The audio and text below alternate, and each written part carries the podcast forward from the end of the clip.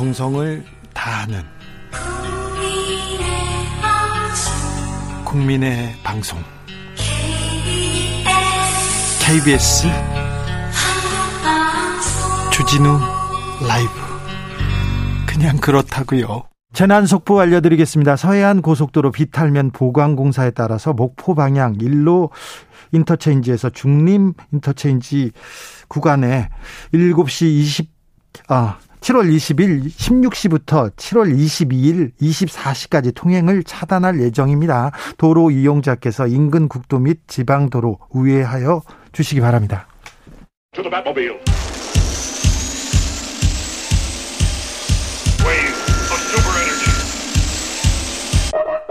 주기자의 1분 미 국무부가 발표한 인신매매 보고서에서 한국이 20년 만에 2등급으로 강등됐습니다. 보고서에서 한국 정부가 인신매매를 당한 여성이나 이주 노동자 등 피해자는 처벌하거나 추방한 반면 가해자에 대해선 1년 이하의 징역, 벌금, 집행유예에 그쳐 범죄 근절 노력이 부족하다고 했습니다. 또 가출 아동이나 가정폭력 피해자들을 인터넷에서 모집해서 성매매에 나서게 하고 필리핀 등 아시아권 여성들을 유흥업소 등에서 성노동 착취했다는 보고도 있었습니다. 지적 장애인을 염전이나 원양어선 일꾼으로 착취했다는 내용도 밝혔습니다. 꼼꼼하게 조사했네요. 새겨 들어야 합니다. 특히 정부, 검사님들, 판사님들 노력 필요합니다. 북한, 중국, 러시아는 최악 등급인 3등급으로 분류했습니다. 미국, 프랑스, 독일 30개국이 1등급을 받았습니다. 미국이 1등급이라고요. 인신매매와 관련해서는 유구한 역사와 전통을 가지고 있는 미국이 우리나라한테 할 말은 아닌 것 같습니다. 노예 제도와 인디언 말살 정책 우선 떠오르고요. 오늘날에도 인신매매 횡행하는 나라 어딘가요? 미국 아닌가요? 지난해 미국 오하이오주에서 인신매매 피해자 100여 명 무더기로 구조됐습니다.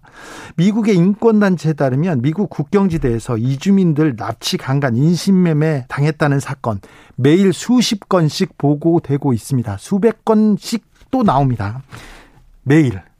지난달에는 미국 텍사스에서 미립국자 50명이 트레일러에서 죽는 사고가 발생하기도 했습니다. 바이든 대통령 나토 회의 참석했을 때인데요. 미립국 조직이나 인신매매로 인한 비극으로 보인다. 참혹하고 가슴 아픈 일이다. 이렇게 얘기했습니다. 총기 난사 사건, 인질극이 매일 벌어지는 나라. 최근 여성 기본 인권을 박탈하고 대통령도 인권의 기본 원칙을 어기면서까지 사우디아라비아 왕세자한테 달려갔던 나라에서 우리나라 그리고 북한의 인권에 대해서 이야기하는 것도 거북할 때가 있습니다. 진짜 북한 인권을 위해서라면 좀 모르겠는데요. 대북 압박용 카드라는 거 티납니다. 티날 때 많습니다. 일본 위안부가 인신매매의 역사적 사실임에도 불구하고 일본에는 따끔한 소리 내지 않는 미국의 태도 역시 문제 있습니다. 미국 너나 좀 잘하세요. 주기자 1분이었습니다. 원어원 부메랑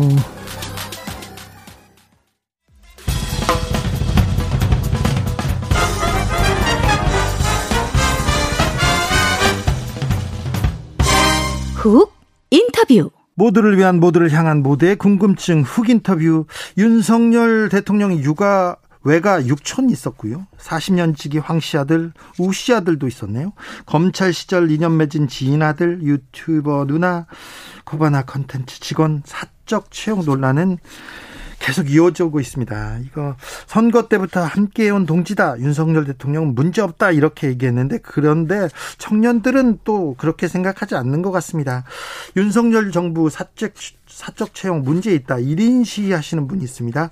고민정 더불어민주당 의원 안녕하세요. 네, 반갑습니다. 1인 시위하셨어요? 네, 어제도 하고 오늘도 하고. 더운데요? 처음엔 좀 외롭고 덥고 그랬는데 네. 시간이 가면 갈수록 사람들이 막 응원해 주시더라고요. 그래요? 길 가다가. 네. 네, 차 속에서도 막 그 소리쳐 주시고. 네. 뭐가 문제라고 1인 시까지 나섰습니까? 제가 누구보다 대통령실의 구조를 잘 알잖아요. 대변인 했죠. 굉장히 심각한 문제가 너무 많이 산적해 있습니다. 네. 다 한꺼번에 말할 한, 하나로 정리하기가 어려울 정도인데 지금 현재 나와 있는 거는 이 사적 채용 논란인데요. 네. 처음 시작은 민간인 수행원부터 시작을 했죠. 예. 그리고 친인척을 채용을 했고요. 예. 그 이후에 황씨, 우씨 아들, 지인들의 아들 그리고 컨, 사바나 콘텐츠, 아, 코바나, 코바나 콘텐츠 직원들. 그러니까 이런 문제가 어, 동지이기 때문에 괜찮다 라고 하는 건 대통령으로서 굉장히 무능하고 무책임한 말이라고 생각을 합니다. 예. 어, 본인과 국정 운영을, 가, 국정 철학을 같이 하는 사람들과 함께 할 수는 있는데 다만 조건이 있지요. 그 사람의 능력이 다른 사람에게도 인정이 될 수 있어야죠. 그렇죠. 왜냐하면 그거는 그냥 어떤 회사 사장님이 자기 비서실 꾸리는 거 아니거든요. 나라를 운영하는데. 그럼요. 대통령이라는 하나의 기관을 가장 근접하게 보좌해야 할 아주 최고의 엘리트 그룹들이 혹은 그런 사명감을 갖고 있는 사람들이 모여 있는 게 대통령실이기 때문에 그러한 능력이 얼만큼 검증된 사람이냐라는 걸 계속 묻고 있는 겁니다. 아, 그렇습니까? 그런데요, 아, 참 착하기로 그리고 순하기로 유명한 고민정 의원이 1인 시위를 할 정도로 심각합니까? 네. 저는 어 너무 복장이 터져서 가만히 있을 수가 없을 정도였고 아무리 얘기를 해도요 대통령실에서 어떠한 자료도 지금 나오고 있질 않습니다. 자 그런데 여기서부터 질문합니다. 네. 문재인 정부의 청와대 대변인을 하셨어요. 네. 그런데 문재인 정부에서도 그렇게 다 사적으로 주변 사람들 뭐 이렇게 채용했지 않습니까? 캠프에서 채용했지 않습니까? 참, 아, 이게 처음에는 약간 실소가 나오던데. 네. 어, 저를 두고서도 네. 당신도 결국은 공채인 줄 알았다. 뭐 그렇게 아, 얘기하죠. 그러니까 비아냥되던데요. 네. 어, 저 그 당시 나름 꽤 검색하면 이름이 많이 나오던 사람이었습니다. 네, 국민들이 거의 다 알죠. 네, 제가 네. 방송만 14년을 했었고요. 네. 어, 그 당시에 웬만한 프로그램들은 거의 다 진행을 했었던 아나운서였었고, 네. 어, 그러한 능력들이 인정을 받아서 인재 영입이 됐던 케이스였죠. 아, 그렇죠. 그리고 그 이후에 청와대 부대변인으로 시작을 해서 대변인까지 갔었던 거지요. 네네. 그러니까 비교를 하려면 좀 제대로 하든지 네. 제대로 알아보고 하든지 그저 말꼬투리만 잡으려는 그런 국민의힘의 행태들을 보면서 아직 정신 차리려면 멀었나 하는 생각도 좀 들더라고요. 네. 네, 우 씨, 황 씨는 네, 잘 모르겠습니다. 네, 직원들도 아직은 모르겠습니다. 그런데 아무튼 네. 아, 그 전에도 네. 왜, 그 전에도 청와대를 꾸릴 때는 이렇게 캠프에서 그리고 주변 사람 능력을 보고 이렇게 꾸렸는데 이번에만 문제되는 이유는 뭐라고 보세요? 설명이 안 되기 때문입니다. 설명을 일단 못한다. 첫 번째는 네. 어, 황 씨의 아들과 우 씨의 아들이 들어갔다고 하는데 네. 그들이 왜 어떠한 능력과 어, 몫이 있었기 때문에 거기까지 들어갔고 현재 그 청, 아, 대통령실 안에서 무슨 일을 하고 있는지에 대한 명확한 설명이 되어지지 않고 있죠. 네. 그리고 친인척 채용 문제도 법에 문제 없기 때문에 괜찮다라고 굉장히 뻔뻔하게 대답을 하던데 상식이 이기 때문에 법에 없었던 겁니다. 아, 그래요? 그러나 국회에서 그와 유사한 사, 사례들이 있어서 국회법을 개정했던 건데, 네. 어, 청와대, 그러니까 윤석열 대통령실은 국회법에 있는 것조차도 인용하지 않았었던 것이고, 그래서, 그래서 제가 친절하게 지금 법 개정을 올려놨고요. 예. 그래서 앞으로는 법에 의해서 심판을 받을 테지만, 네. 꼭 법까지 만들어 드려야 그러한 상식을 지키는 것이냐. 네. 어, 제발 상식적인 인사와 국정 운영의 모습을 좀 보여주시면 좋겠다. 당부드리고 싶습니다. 네. 어, 지금 대통령실에서 어떤 능력으로 어떤 경력으로 어떤 어떤 위치에서 어떤 위치에서 어떻게 쓰고 있다 이런 얘기를 안 해서 이렇게 논란이 좀 더 커진 것도 있는데요. 네. 권성동 원내대표 오늘은 청년 여러분께 상처를 주었다면 사과드린다 이렇게 사과의 글 올렸습니다. 어떻게 음. 보셨어요? 어, 거기에 대한 청년들의 반응이 일단 궁금하고요. 어, 저는 굉장히 물타기 하고 있구나 하는 생각이 일단 들었습니다. 네. 어, 왜냐하면 그 청와대 에, 대통령실에 그분이 시민사회 수석이었던 것 같은데 역관제 네. 채용 얘기도 했는데요. 어, 그러니까 친인척 채용과 아까부터 말씀드린 친인척 채용과 민간 수행원을 동행했던 문제에 대해서는 네. 아직까지도 어떠한 해명도 이루어지지 않고 있습니다. 네. 그래서 거기에 대해서 명확하게 어, 왜냐하면 국가 1급 기밀에 해당되는 것들을 다뤘던 그 수행원이기 때문에 명확한 해명이 반드시 필요하고요. 그리고 어 아까도 말씀드린 왜 그 사람이 그러한 능력을 보여서 그 자리까지 갔는지에 대한 내용이 있어야 되는데 네네. 단지 동지여서 역관제니까 이런 이야기로는 국민들의 그 의혹들을 해소하기에는 너무나 역부족이죠. 6688님께서 대통령실에 근무하는 공무원은 별정직으로 한시적으로 채용하는 임시 공무원입니다. 그보다 미래 국가를 위한 건설적인 정책 이야기하면 좋겠고 매일매일 꼬투리 잡는 비판 비판하는 언론들 때문에 짜증도 납니다. 이렇게 얘기하는데 네. 어, 한시적으로 어, 고용하는 그 임시 공무원이었다. 뭐 이 얘기는 그만하자 얘기하는 사람도 있습니다. 음, 맞아요. 근데 공무원인 게 진짜 맞습니다. 네. 그분들도 네. 그 연수를 채우면 공무원 연금의 혜택을 받을 수 있는 자격이 또 되는 거거든요. 예. 그러니까 공무원으로서의 자격과 조건을 다 갖춘 사람이기 때문에 아무나 함부로 들어가서는 안 될 자리인 것이죠. 네. 아무튼 나라를 경영하는 나라의 기본을 이렇게. 아 그래서 저는 전수조사가 좀 필요해 보입니다. 전수조사요? 왜냐하면 하루가 다르게 새로운 사람들이 계속해서 나오고 있거든요. 네. 뭐 누구의 아들, 누구 지인. 이게 지금 한두 명이 아니기 때문에 도대체 얼마나 더 많은 지인들이 있는가. 예. 이러려면 결국 전수조사가 필요한 거 아닌가 싶습니다. 그러네요. 필요한 것도 같습니다. 국회가 열렸으니까 국회에서 이제 대통령실에 자료를 요구하고 그러겠죠? 지금도 계속 요구하고 있는데요. 대통령실에서 어떠한 자료도 주고 있지 않고요. 네. 어, 심지어는 그때 그 김건희 여사를 수행했던 코바나 컨텐츠 직원이 어떤 부서에 가 있는지라도 알려달라. 네. 그것도 얘기를 하지 않습니다. 그래서 구중궁궐이라는 것을 벗어나기 위해서 그 용산으로까지 나왔는데 그랬으면은 어떤 정보나 자료에 대해서도 좀 더 투명하게 공개하려는 노력이라도 보여야 되는데 모든 것을 꽁꽁 싸매고 뭘 그렇게 더 숨기고 싶은지. 네. 그러니까는 자꾸 국정조사라도 해야 되는 거 아니냐라는 국민들의 목소리가 분물 터져 나오는 거죠. 네. 언론인 출신 국회의원입니다. 간판 아나운서로 뭐 오랫동안 활동하셨고요. 언론인의 또 언론인으로서 대표적인 언론인으로서도 활동했으니까 좀 물어보겠습니다. 지금 국민의힘에서 네. 어, 방통위원장 이어서 방송통신심의위원장 정현주 위원장까지 자진 사퇴 공개 촉구하고 있습니다.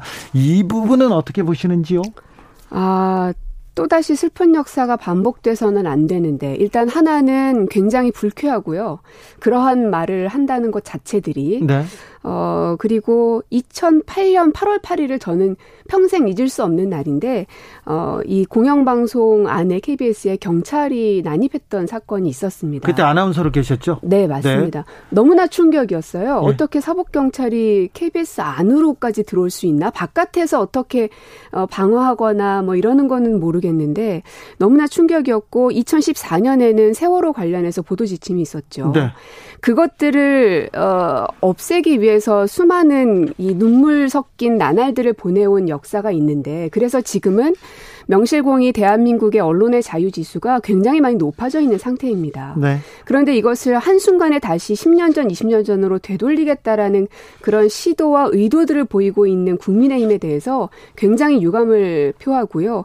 그리고 그 이제 MBC, KBS에 대한 도를 넘어서고 있는 비판의 말들에 대해서는 저는 분명히 사과를 받아야 된다고 생각합니다. 네. 어, 공영방송 장악한 민노총, 언론노조, 언론노조 민노총에 대해서 이렇게 장악됐다 이런 얘기는 어떻게 보세요? 전 민노총 어 민노총 그러니까 민노총에 가입돼 있었습니까 예전에? 어 그렇죠. 이제 KBS 네. 당시에 이제 제가 있었던 노조가 네. 이제 민주노총, 언론 노조 산하로 있었기 때문에 그러나 이게 어 저는 단순히 방송 장악만을 어 그 의미하는 게 아니라 네. 전체적인 노동 탄압이라고 생각합니다. 네. 지금 이제 거제 조선소 같은 경우에도 어이 이 그야말로 이제 공권력을 투입하는 게 하루 이틀 날짜만 나오면 된다 정도까지 지금 가 있거든요. 그래서 노동에 대한 윤석열 정부의 기조와 방향이라는 것이 이런 것이구나. 어, 이게 쌓아 올리기는 어렵지만 무너뜨리기에는 너무나 한순간에 쉽기 때문에 이제는 야당인 민주당이 소명이 생긴 겁니다. 네. 민주당이 단순히 잘해서 정권을 다시 잡고 민주당이 인기 있는 정당으로 자리매김하는 게 저희의 숙제가 전혀 될 수 없고요. 네. 이러한 노동 탄압과 방송 장악에 대해서 어, 분연히 맞서 싸울 수 있는 하나의 큰 축이 민주당으로서 되지 않는다면 이 나라의 균형축이 무너질 거라고 생각이 들어서요. 네. 민주당의 소명을 꼭 잘 지키도록 하겠다 말씀도 드리겠습니다. 민주당의 소명을 얘기하셨는데 그래서 민주당의 소명 그리고 민주주의의 민생 민주주의와 민생 태보를 막겠다면서 최고위원 선거에 출사표를 던졌습니다. 네. 왜 최고위원입니까? 당 대표 아니고? 그러게요. 어, 지금 말씀드렸던 더 이상의 민주주의에서의 퇴보를 막고 싶은 마음이 너무나 크고요. 네.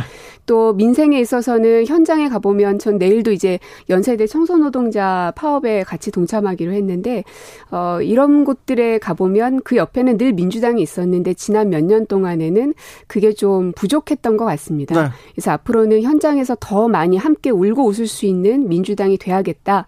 그래서 제가 앞장서겠다 하는 것이고요. 네. 또 하나는 저는 반윤의 기 치를 명확하게 어 세우면서 네. 앞으로 나아가려고 합니다. 어 지금까지 많은 그 다툼들이 언론상에서도 보여졌을 겁니다. 그 국민의 힘과. 네. 근데 이제는 정부 여당인 윤석열을 잘 견제하지 않으면 대한민국의 기초가 흔들리기 때문에 네.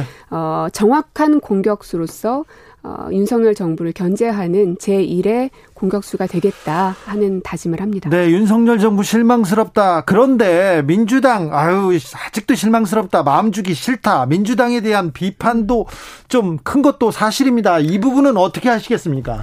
그래서 씨앗을 만들어 주시면 좋겠다는 겁니다.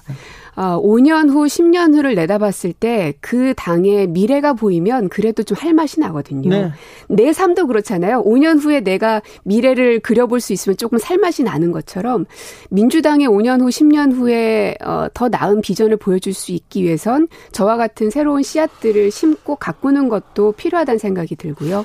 그래서 당원들께서도 또 국민들께서도 어, 그러한 저의 역할을 혹 인정해 주신다면 어, 저를 꼭 최고위원으로 당선시켜 주십사도 말씀드리고 싶습니다. 지금 그런데 지금 민주당 당권 경쟁, 최고위원 경쟁, 친명인가 반명인가 이렇게 갈린 것 같은데 네. 자 고민정은 친명입니까 반명입니까? 저는 반명도 아니고 친명도 아니고 친문이고 반윤이죠. 반윤입니까? 네, 맞습니다. 반윤 확실합니까? 확실하죠. 네. 자, 고민정이 민주당의 간판이다. 아, 기대돼요. 이렇게 생각하는 분도 많은데 고민 고민정이 최고위원이 되면 달라집니까? 달라집니다. 아, 분명히 발 빠르게 대처가 될 것이고요. 굉장히 역동성 있는 민주당이 될 겁니다. 네. 아, 그리고 여성이고 또 젊고 어, 그런 활력들이 민주당 안에서 이 젊은 피가 돌아가는 것처럼 혈액순환이 되는 역할을 제가 할 수 있을 거라 생각하고요. 아, 그리고 아, 고민정 같은 사람이 이 민주당 안에 있어야지 더 다양성들이 확보될 수 있지 않겠냐라는 얘기도 많이 하세요. 그래서 그런 역할들도 해야 한다고 생각합니다. 아, 그렇습니까? 네. 당 대표가 중요한 게 아니라 지금 최고위원 선거가 중요합니까? 고민정이 더 중요합니까? 저에게는 최고위원 선거가 제일 중요합니다. 그렇습니까? 예. 자, 자신 있습니까? 어, 자신 있습니다. 네. 어, 모든 선거는 자신감에서부터 시작한다고 생각하고요. 어, 사직생의 마음으로 하지 않으면 얻을 수 있는 건 아무것도 없다고 생각합니다. 네. 이제부터는 나 자신을 믿고 또 우리 민주당 당원들과 국민 여러분 믿으면서 한 발 한 발 오세훈을 이겼었던 그때 20년의 기억들을 되살리면서 네. 나아가도록 하겠습니다. 아, 오세훈을 꺾은 고민정 의원이죠. 네, 지금 만약에 그 선거가 어떻게 됐느냐에 따라서 지금 네 알겠습니다. 자 그런데요, 네. 어, 당 대표 선거는 아, 이재명이냐 아니냐 이렇게 얘기합니다. 그래서 비명계 후보들은 이재명 후보 뭐 사법 리스크도 얘기하고 이렇게 비명 대 어, 뭐 친명 이렇게 갈리는 네. 것도 같은데 이거는 어떻게 보십니까? 어, 누구보다 개혁에 대한 적임자가 이재명 의원님인 것에 대해서는 저도 동의를 합니다.